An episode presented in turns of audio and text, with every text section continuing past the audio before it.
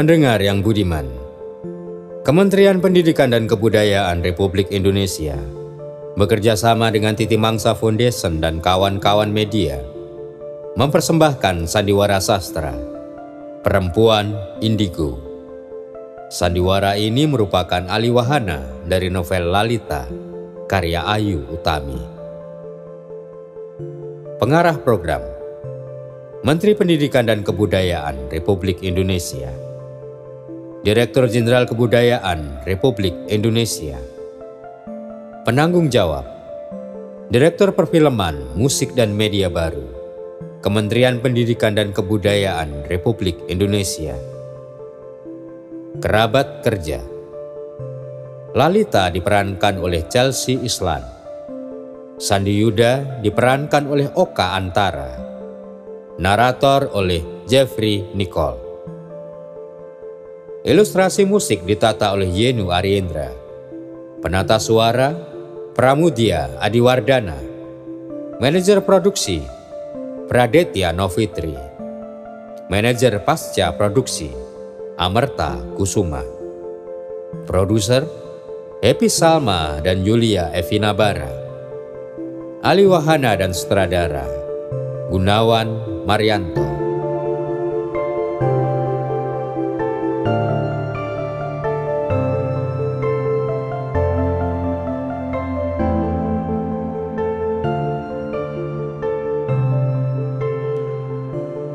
Mimpi adalah mekanisme nan menakjubkan. Ia danau tak berdasar.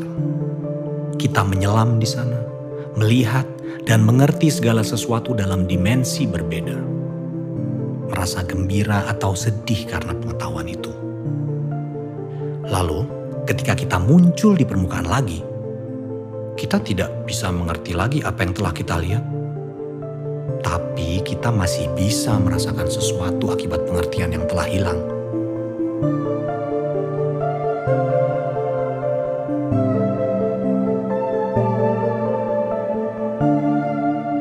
Sandi Yuda menamainya momen autis.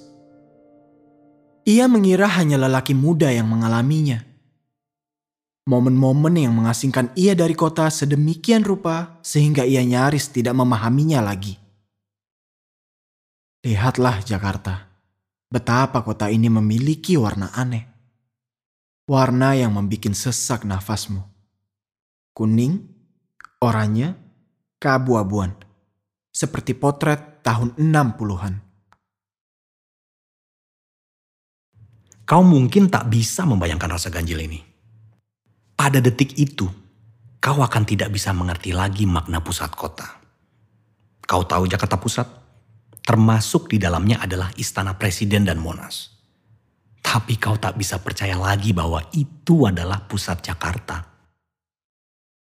Pada momen autis ini, kau berada di luar makna yang biasanya kau percaya. Kau hilang orientasi. Pertanyaan-pertanyaan tak praktis berloncatan di otakmu.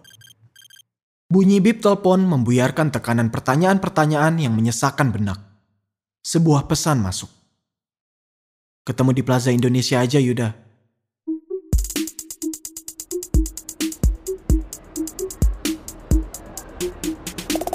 Dunia berubah di depan Plaza Indonesia. Sekarang, segalanya seperti berdenting. Di matamu, di telingamu, jernih. Kau melihat bunyi celing. Kau mendengar sinar keling. Di balik kerling dinding kaca itu, kau merasa melihat isi pesawat futuristik Star Trek USS Enterprise. Di dalam inkubator raksasa itu, tidak ada debu, tak ada asap. Semua orang, lelaki maupun perempuan, memakai sepatu mengilap dan pakaian licin. Mereka berjalan pada lantai yang berkilau bagai danau es. Di sana sini ada gambar berlampu, cerah bagai kupu-kupu semua warna adalah warna digital, menyala bersama cahaya. Warna pada layar cemerlang tak dicetak, tak bertekstur. Lalu kau melihat pantulan dirimu pada kaca. Seorang pemuda berdada bidang bertangan liat yang bergerak canggung seperti makhluk purba. Sandi udah.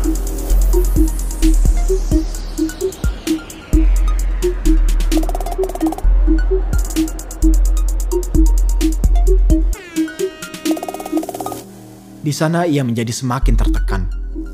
Tampangnya jadi mirip hewan hutan yang tersesat di tengah kota. Ada suara menyeru namanya. Ia menoleh. Oscar. Oscar adalah direktur galeri foto, juga sekolah foto jurnalistik antara. Seorang lelaki berambut gondrong bertipe kepala suku. Kepala suku adalah dia yang dimiliki semua orang. Beberapa waktu lalu ia menghubungi Yuda, memintanya bantu mengajarkan teknik pengamanan sesi kursus pemotretan di ketinggian. Kini mereka bertemu untuk membicarakan itu. Tapi Oscar tidak sendiri pasti. Restoran sushi ini bukan tipe favorit Oscar. Yuda suka bertaruh. Benarlah, kehadiran sang wanita terasa sebelum makhluk itu tampak. Yuda tahu itu saat kepala Oscar tiba-tiba beralih ke suatu arah, bagai tersihir. Begitu pula kepala pelayan yang sedang berdiri dekat meja mereka. Ah, perempuan itu pasti lumayan istimewa. Lalu Yuda pun ikut menoleh. Wanita itu kini berdiri di hadapannya. Tubuhnya mengeluarkan harum yang lembut mahal. Oscar segera mengenalkan mereka. Yuda berdiri menyalami perempuan itu. Tebakannya terlalu mudah. Tapi, wujud perempuan ini di luar yang ia kira. Dan itu agak membingungkan dia. Siapa ini? Y- Yuda. Sandi Yuda. Kau tak bisa menyembunyikan rasa anehmu terhadap riasan sosok itu. Bibir wanita itu sepenuhnya adalah lukisan. Terbentuk dari pensil dan lipstik. Matanya dikeliling bulu-bulu lentik dan pelbagai sepuhan rona ungu tembaga. Seperti sepasang bulu merak menempel di bawah alis-alis. Semua pada wajah itu dilukis dan dibubuhkan dengan sangat rapi. Sehingga kau merasa melihat sebentuk topeng cantik.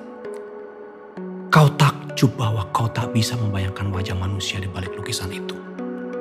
Inilah muka paling aneh yang pernah kau lihat. Cantik, tetapi begitu tak wajar. Begitu vulgar. Sialnya, Yuda selalu membayangkan percumbuan. Belum tentu karena berhasrat, tetapi karena ketertarikan umumnya pada seks telah menjelma rasa ingin tahu yang otomatis. Yuda selalu membayangkan bagaimana manusia yang dihadapinya bercinta. Jika sosok itu tampak aneh, tentu kemungkinan persetubuhan yang aneh semakin besar pula. Ah, jadi kamu yang pemanjat tebing itu. Iya mbak. Jangan panggil aku Mbak ya. Kamu kan temannya Oscar. Panggil aku nama saja. Lalita. Lalita Vistara. Iya mbak Lita. Eh, em, Lita. Jangan sekali-kali panggil aku Lita ya. Panggil aku Lalita. Lalita. Siap. Lalita. Nanti malam kamu datang kan Yuda? Ke mana? Lalita menoleh kepada Oscar. Matanya memancarkan marah yang manja karena Oscar tidak memberitahu acara penting itu. Nanti malam ada pembukaan pameran foto yang aku kuratori. Yang mbak apakan? Panggil aku Lalita, tanpa Mbak. Nanti malam ada pembukaan pameran foto yang aku hmm, aku rancang. Oh. Oh ya? Pameran foto apa? Kamu tahu Kasian Kevas? Kasian Kevas adalah fotografer pribumi pertama di Indonesia. Oh.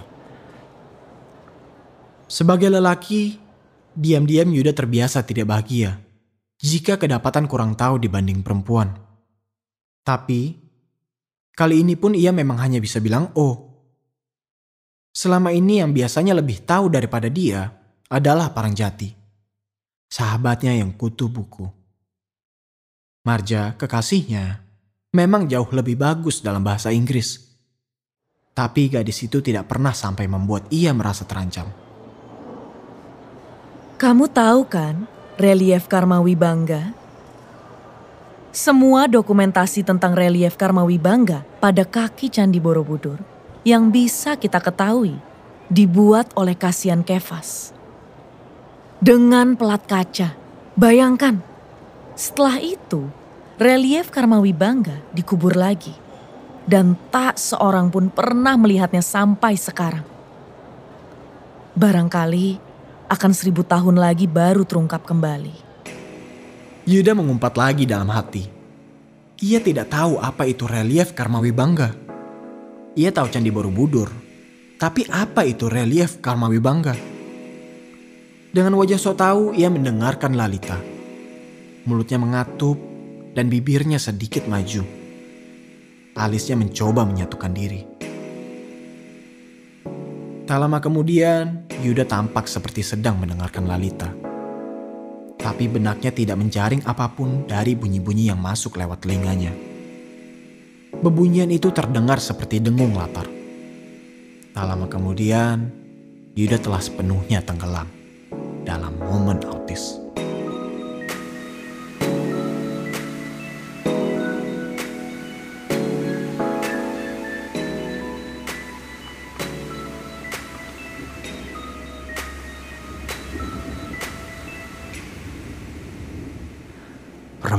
Indigo. Yuda telah mengucapkannya tanpa sadar. Ia mengatakannya dengan mata melamun tanpa dosa. Tapi semua orang di dalam mobil itu tahu bahwa yang dimaksud adalah Lalita. Ya, wanita yang baru ia kenal. Yang tak mau orang salah menyebut namanya. Wanita berlonceng yang berdandan mencolok dalam tank top ungu ketat, sepatu biru gelap, lensa kontak nila, sepuhan mata warna bulu merak, menghisap rokok ramping ungu. Indigo adalah nama lain bagi biru yang mendekati ungu. Masalahnya, Yuda bagai mengomentari seseorang yang tak hadir di sana. Ya, aku memang agak indigo. Kamu juga. Eh, in indigo, eh, saya eh, tidak. Menurut pacar saya, saya malah sering tiba-tiba autis. Oh, orang-orang indigo memang terkadang autis. Tapi kita tidak boleh menggunakan kata autis terlalu gampang. Itu politically incorrect. Sesungguhnya Yuda tidak paham betul apa yang dimaksud dengan manusia indigo. Ia hanya merasa sering dengar kata itu belakangan ini. Orang indigo, anak indigo. Maka paduan kata itu menempel di kepalanya. Anak indigo, orang indigo. Kini, perempuan indigo. Samar-samar ia pernah dengar bahwa manusia indigo adalah yang memiliki indera keenam. Misalnya, bisa meramal atau melihat hantu. Aku tidak bisa melihat hantu, tapi aku kadang bisa melihat hidup masa laluku.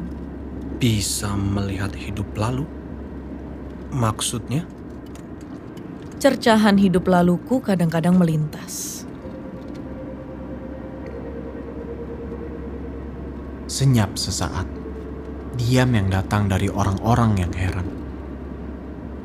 Ada tiga zaman yang kerap muncul dalam penglihatanku. Terutama kalau aku sedang meditasi. Itu adalah past life-ku. Yang pertama adalah abad ke-9 di Jawa Tengah. Yaitu dalam pembangunan Borobudur. Yang kedua adalah di Tibet. Aku masih tak pasti abad keberapa. Dan yang ketiga, ups, kita sudah sampai.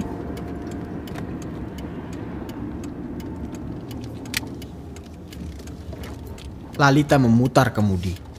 Bunyi ketak-ketik sen mobil mengembalikan Yuda sepenuhnya ke alam bersama. Bersama bunyi tik-tak-tik-tak dari dashboard, perlahan Yuda melihat gedung itu menampakkan diri. Galeri foto jurnalistik antara. Terpacak di seberang kanal buatan zaman Belanda. Dalam sebuah pemandangan dengan warna foto tahun 60-an. warna-warna pudar pada kertas keruh. Kita sampai. Yuda memandangi spanduk pameran yang tergantung pada dinding gedung. Kasihan Kevas dan misteri Borobudur. Ya, aku memang terobsesi pada Borobudur. Sudah kubilang tadi, aku pernah hidup di sana. Ketika Candi Agung itu sedang dibangun di abad ke-9. Semua anak Indonesia merasa tahu apa itu Borobudur.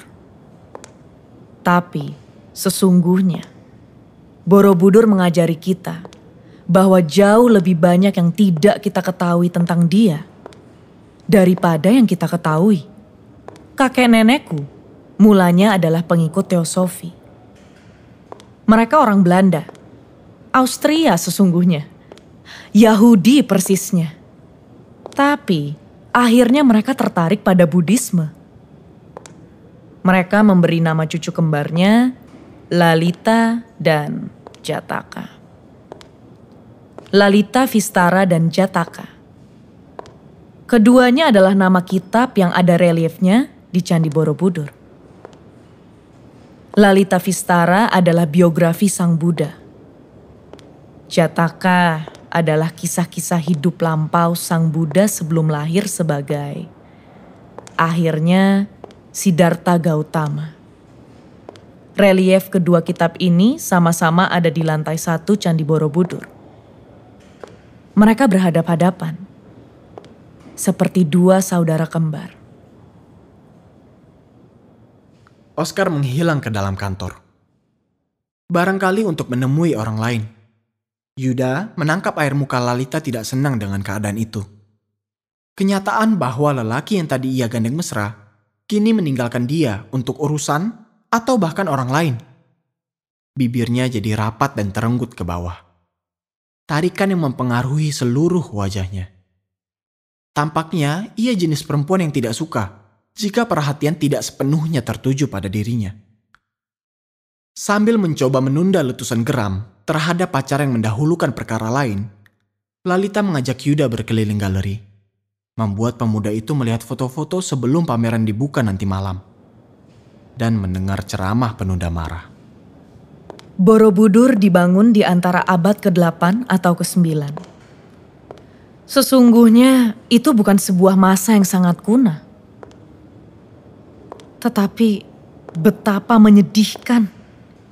Di negeri ini kelembapan merapukan semua catatan. Kecuali yang ditatah pada logam mulia dan bebatu. Sebab itulah, orang di masa lalu membuat piagam dari batu dan lempeng emas atau kuningan. Apa yang berfungsi sebagai sertifikat tanah, kontrak antar wilayah, surat pengangkatan pejabat, dan dokumen penting dipahat pada materi yang diharap abadi. Tetapi, catatan sehari-hari dan pengetahuan, betapa menyedihkan. Kelembapan melapukan ingatan, maka kita kehilangan tulisan tentang Borobudur, monumen Buddhis terbesar di dunia dari masa awal berdirinya. Seperti rumah-rumah kayu dan bambu nenek moyang yang tak bersisa Segala naskah habis dimakan udara dan serangga. Demikianlah, kita tertinggal dengan sederet misteri tentangnya. Ada delapan misteri tentang Borobudur. Tapi ku beri dua setengah saja buat kamu.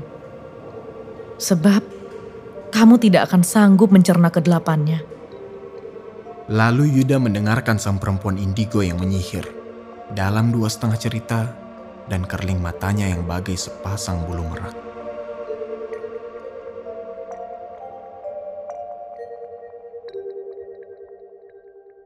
Oscar dan Lalita lalu berjalan ke ruang lain. Tempat makanan dan minuman disiapkan untuk pesta pembukaan sebentar lagi. Tapi harum wanita itu tertinggal. Suatu harum yang mahal. Aroma yang menyihir ataukah mengutuk. Yuda biasa berada di alam di tebing-tebing ataupun di hutan. Ia biasa dengan bau dan detak jantung binatang. Manusia, dalam rasa-rasa perubahannya, adalah binatang pula. Ia tahu, ia merasa antara Oscar dan Lalita kini ada naluri agresif. Dorongan menerkam satu sama lain. Suatu pertunjukan yang menarik sesungguhnya. Tapi ia tak begitu suka ikut campur urusan cinta yang biasanya mencipratkan getah ke sekitar. Ia mencoba menyimak foto-foto Candi Agung itu. Tetapi punggungnya merasakan. Mata ditengkuknya melihat. Si kepala suku mencoba bersikap tenang. Sementara si betina mengeluarkan energi negatif. Energi negatif, kau tahu, menulari sekeliling. Pada malam pembukaan pameran itu terjadi sebuah insiden. Ketika itu, makanan sedap telah terhidang. Menu Indian vegetarian, cat, pakora, nasi biryani, nan, dan parota dengan kari. Saus daun mint, yogurt, dan buah asam. Acar wortel dan bawang. Bir serta anggur merah dan putih mengalir. Tamu-tamu memenuhi ruang yang memantulkan gema mereka. Tapi ketika dengung percakapan sedang mendaki, tiba-tiba setangkai piala anggur melayang dari kerumunan. Piala itu terbang. Kacanya mengilatkan kebencian, membelah langit ruangan menuju sang perempuan indigo. Sungguh, aku melihat kemarahan mengilau di sana. Dan aku, aku berdiri persis di tengah di antara kerumunan itu dan si perempuan. Aku adalah seorang pemanjat tebing yang tangkas. Aku tak perlu menyadari kebencian yang mengambang di udara sejak tamu-tamu berdatangan. Aku hanya perlu menyadari ada bahaya yang melesat dalam jangkauanku. Satu-satunya yang harus dilakukan seorang pemuda cekatan seperti aku adalah menghentikan bahaya itu. Aku mekanis dalam hal ini. Aku meloncat, menangkap piala anggur kebencian. Seekor anjing laut sirkus aku. Tanpa aku sadari, aku telah menyelamatkan Lalita. Sebagai imbalannya, Lalita mengajak Yuda pulang ke rumahnya. Ajakan yang langsung itu cukup mengejutkan Yuda. Ia bahkan terlalu terkejut untuk menyadari betapa wanita ini tak tertebak. Unpredictable. Yuda hendak menolak dengan halus. Ia kuliah di Bandung. Jika ia pulang ke Jakarta, ia tahu ibunya yang sederhana rindu padanya. Lagi pula, ia belum ingin berselingkuh. Ia tidak sedang dalam mode berpetualang. Ia tidak sedang haus perempuan. Ia masih memiliki Marja sebagai fokus hidupnya. Yuda, kamu mengajar di sekolah foto jurnalistik sekarang. Kamu tidak boleh seperti fotografer digital dangkal zaman sekarang. Mereka tak tahu apa pun tentang dasar-dasar fotografi. Kamu harus tahu prinsip-prinsip cuci cetak dan kamar gelap. Aku akan mengajari kamu. Aku punya kamar gelap di rumahku. Yuda menelan ludah. Sesekali ia mencuri pandang, mencoba menebak-nebak seperti apa wajah Lalita yang sesungguhnya. Bercinta dengan perempuan ini akan merupakan pengalaman yang baru. Ia tidak pernah melihat Lalita berkeringat. Padahal ia tak pernah bercinta tanpa berkeringat. Dan ia belum pernah tidur dengan wanita yang usianya lebih 20 tahun darinya. Yuda 20 awal. Lalita tampak seperti 30. Tetapi sesungguhnya 40 sekian. Sejenak ia teringat Marja, kekasihnya. Lalu Parangjati, sahabatnya yang sekuat dan setangkas dia. Ia menggigit bibir. Ia menduga dengan keras bahwa kedua orang itu telah mengkhianatinya. Marja dan Parang Jati telah, kemungkinan besar telah, bercinta dalam suatu perjalanan melihat candi-candi di Jawa Timur dalam liburan ini. Ia tahu betapa Marja mengagumi Parang Jati. Pemuda berjari 12, bermata separuh bidadari. Haruskah ia membalas penyelewangan mereka? Aku berdebar aneh.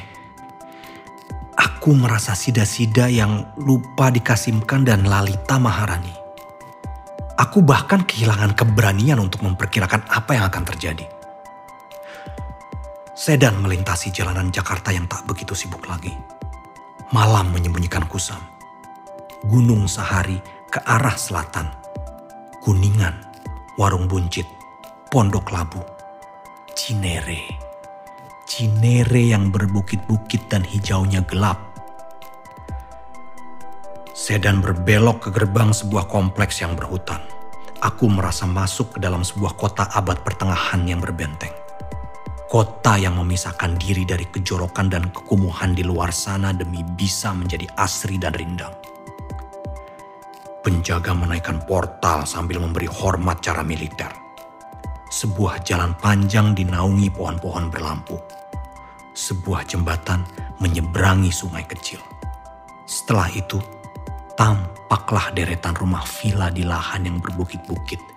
Jendela-jendelanya menyala dalam cahaya halogen aku merasa berada dalam sebuah film asing di mana kesunyian dan keterpencilan menjadi penting. Film yang pemerannya hanya aku, perempuan indigo, dan seorang pembantu atau tukang kebun misterius. Seorang juru kebun berwajah kotak dan curiga membukakan gerbang, lalu menghilang begitu pintu lipat garasi ditutupkan. Tiba-tiba Yuda ingin bertanya, berapa usia perempuan ini sesungguhnya? Tapi ia segera sadar bahwa pertanyaan itu akan sangat tidak sopan. Tiba-tiba ia merasa wanita ini telah berusia ratusan tahun. Atau barangkali ribuan tahun. Ia mengikuti Lalita masuk ke dalam rumah, ke ruang duduk. Dan menyadari seluruh suasana di sana berwarna keunguan. Atau berada dalam relasi dengan ungu Seorang pembantu berwajah bulat melintas, lalu lenyap. Yuda merasa ketegangan memenuh pada dirinya. Jantungnya berdebar lebih keras. Kini Lalita berdiri di hadapannya, sambil berkacak pinggang dengan santai. Merokok? S saya tidak merokok, tapi silakan. Perempuan itu tersenyum. Tadi ambilnya rokok, seolah ia tahu merokok adalah kebiasaan orang gugup juga. Ia seperti menegaskan bahwa ia sama sekali tidak gugup. Ia yang pegang kendali. Musik? Apa saja? Perempuan itu menyetel sesuatu yang terlalu canggih untuk dikenal Yuda. Yuda, kamu mau kopi atau absinthe? Yang terakhir. kamu tahu apa itu absinthe? Tidak tahu. Bagus. Memang tidak semua hal perlu diketahui. Aku suka kamu. Aku suka spontanitas kamu. Aku suka rambut cepakmu.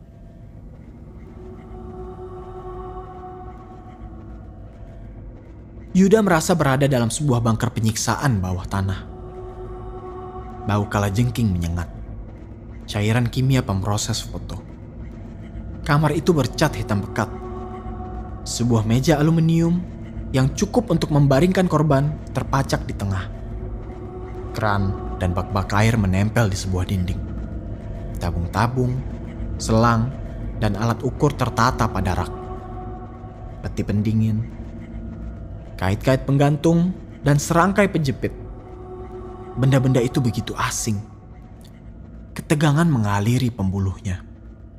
Pintu telah ditutup dan dikunci. Menyisakan rasa tersekap. Pendingin menyala penuh sedari lama. Perempuan itu mematikan lampu utama, lalu menyalakan lampu merah. Lampu kamar gelap. Pemandangan menjelma ganjil dan datar. Sungguh aneh merah ini. Rerinci hilang hanya warna kulit seperti dalam terang api dan bayang-bayang gelap. Tak ada lagi noda. Perempuan itu tampak cantik dan tidak manusiawi. Seperti sosok yang hanya ada dalam komik. Seperti Lilith, istri sang iblis. Pada perempuan ada sebuah liang yang hanya bisa dicapai jika si perempuan sungguh membuka diri dan si lelaki cukup lentur untuk mengalaminya. Kaum pria tidak bisa mencapainya dengan mengandalkan otot-otot maskulin yang kasar dan kaku. Mereka harus rela untuk menjadi lebih penari daripada prajurit. Dan kaum wanita tidak bisa mendapatkannya hanya dengan rebah laksana tanah. Mereka harus lebih binatang daripada kembang. Liang ini tak bisa dicapai dalam pemerkosaan. Aku menamainya aksis mundi kecil. Tapi aksis mundi hanya bisa dicapai oleh kesetaraan antara lelaki perempuan secara mental maupun fisik. Poros dunia mensyaratkan simetri antara dua kutub yang komplementer. Langit bumi, pria wanita, feminin maskulin, terang gelap, tak ada pemimpin pengikut, subjek objek, keduanya subjek. Inti dari Tantra adalah persatuan lingga dan yoni. Perpaduan simetris esensi lelaki dan esensi perempuan. Yuda, Jangan kamu kira itu hanya ada dalam hubungan seks. Sebab pertemuan Sari Lingga dan Yoni ini dapat terjadi dalam meditasi tingkat tinggi. Meditasi Kundalini. Dan sang pertapanan sendiri akan mencapai pencerahan. Tapi, jika prinsip itu diterapkan pada seks, kita bisa mencapai aksis mundi. Aksis mundi. Poros dunia. Si Bibi sudah menyiapkan tempat tidurmu. Yuda yang baik, selamat malam. Lalita. Ya? Terima kasih. Selamat malam juga. Malam itu, jika ada yang gelisah, maka lelaki muda itulah yang gelisah. Ia tak bisa tertidur juga.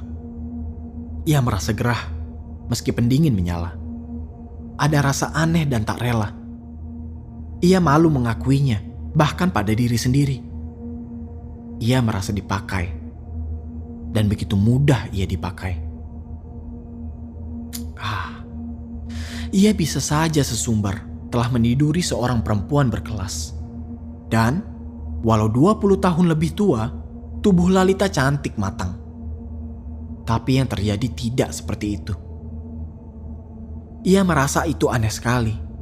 Begitu aneh sehingga benaknya mulai kejang untuk memahami jalarannya. Ia merasa menghadapi rumus yang tak bisa ia uraikan.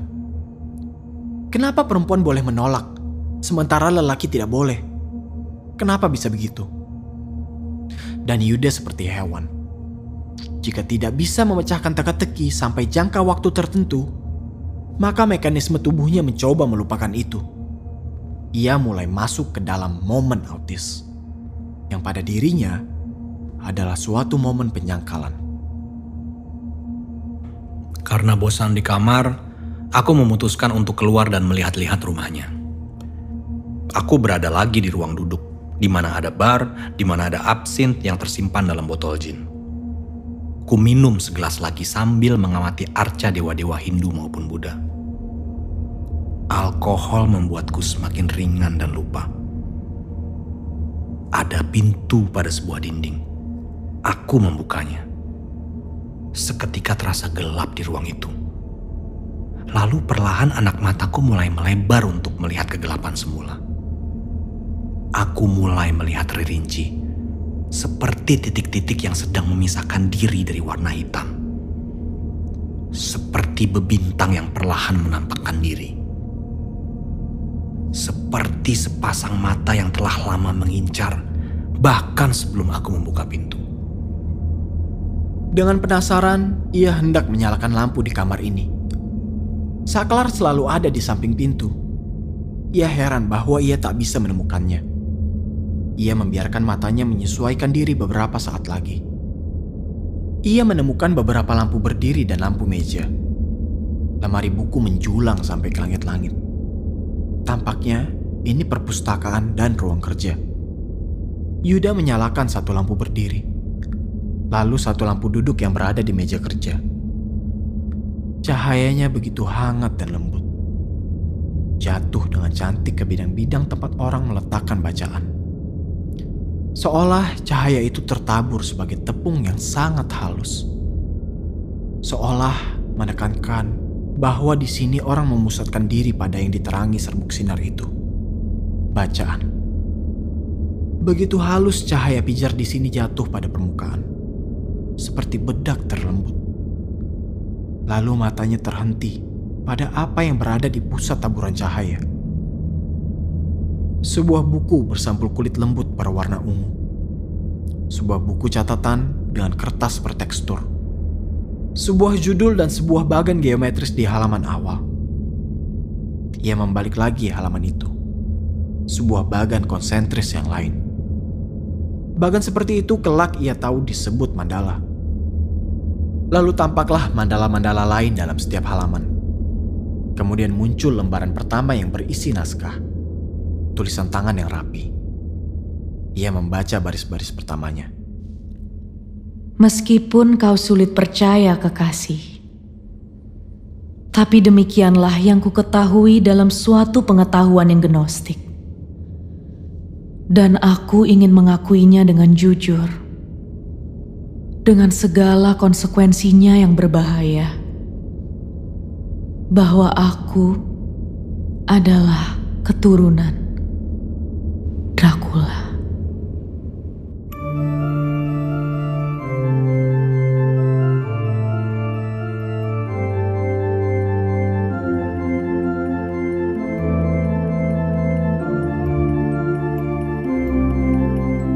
Demikianlah pendengar yang budiman. Perempuan Indigo Aliwahana dari novel Lalita karya Ayu Utami Sampai bertemu di lain kesempatan.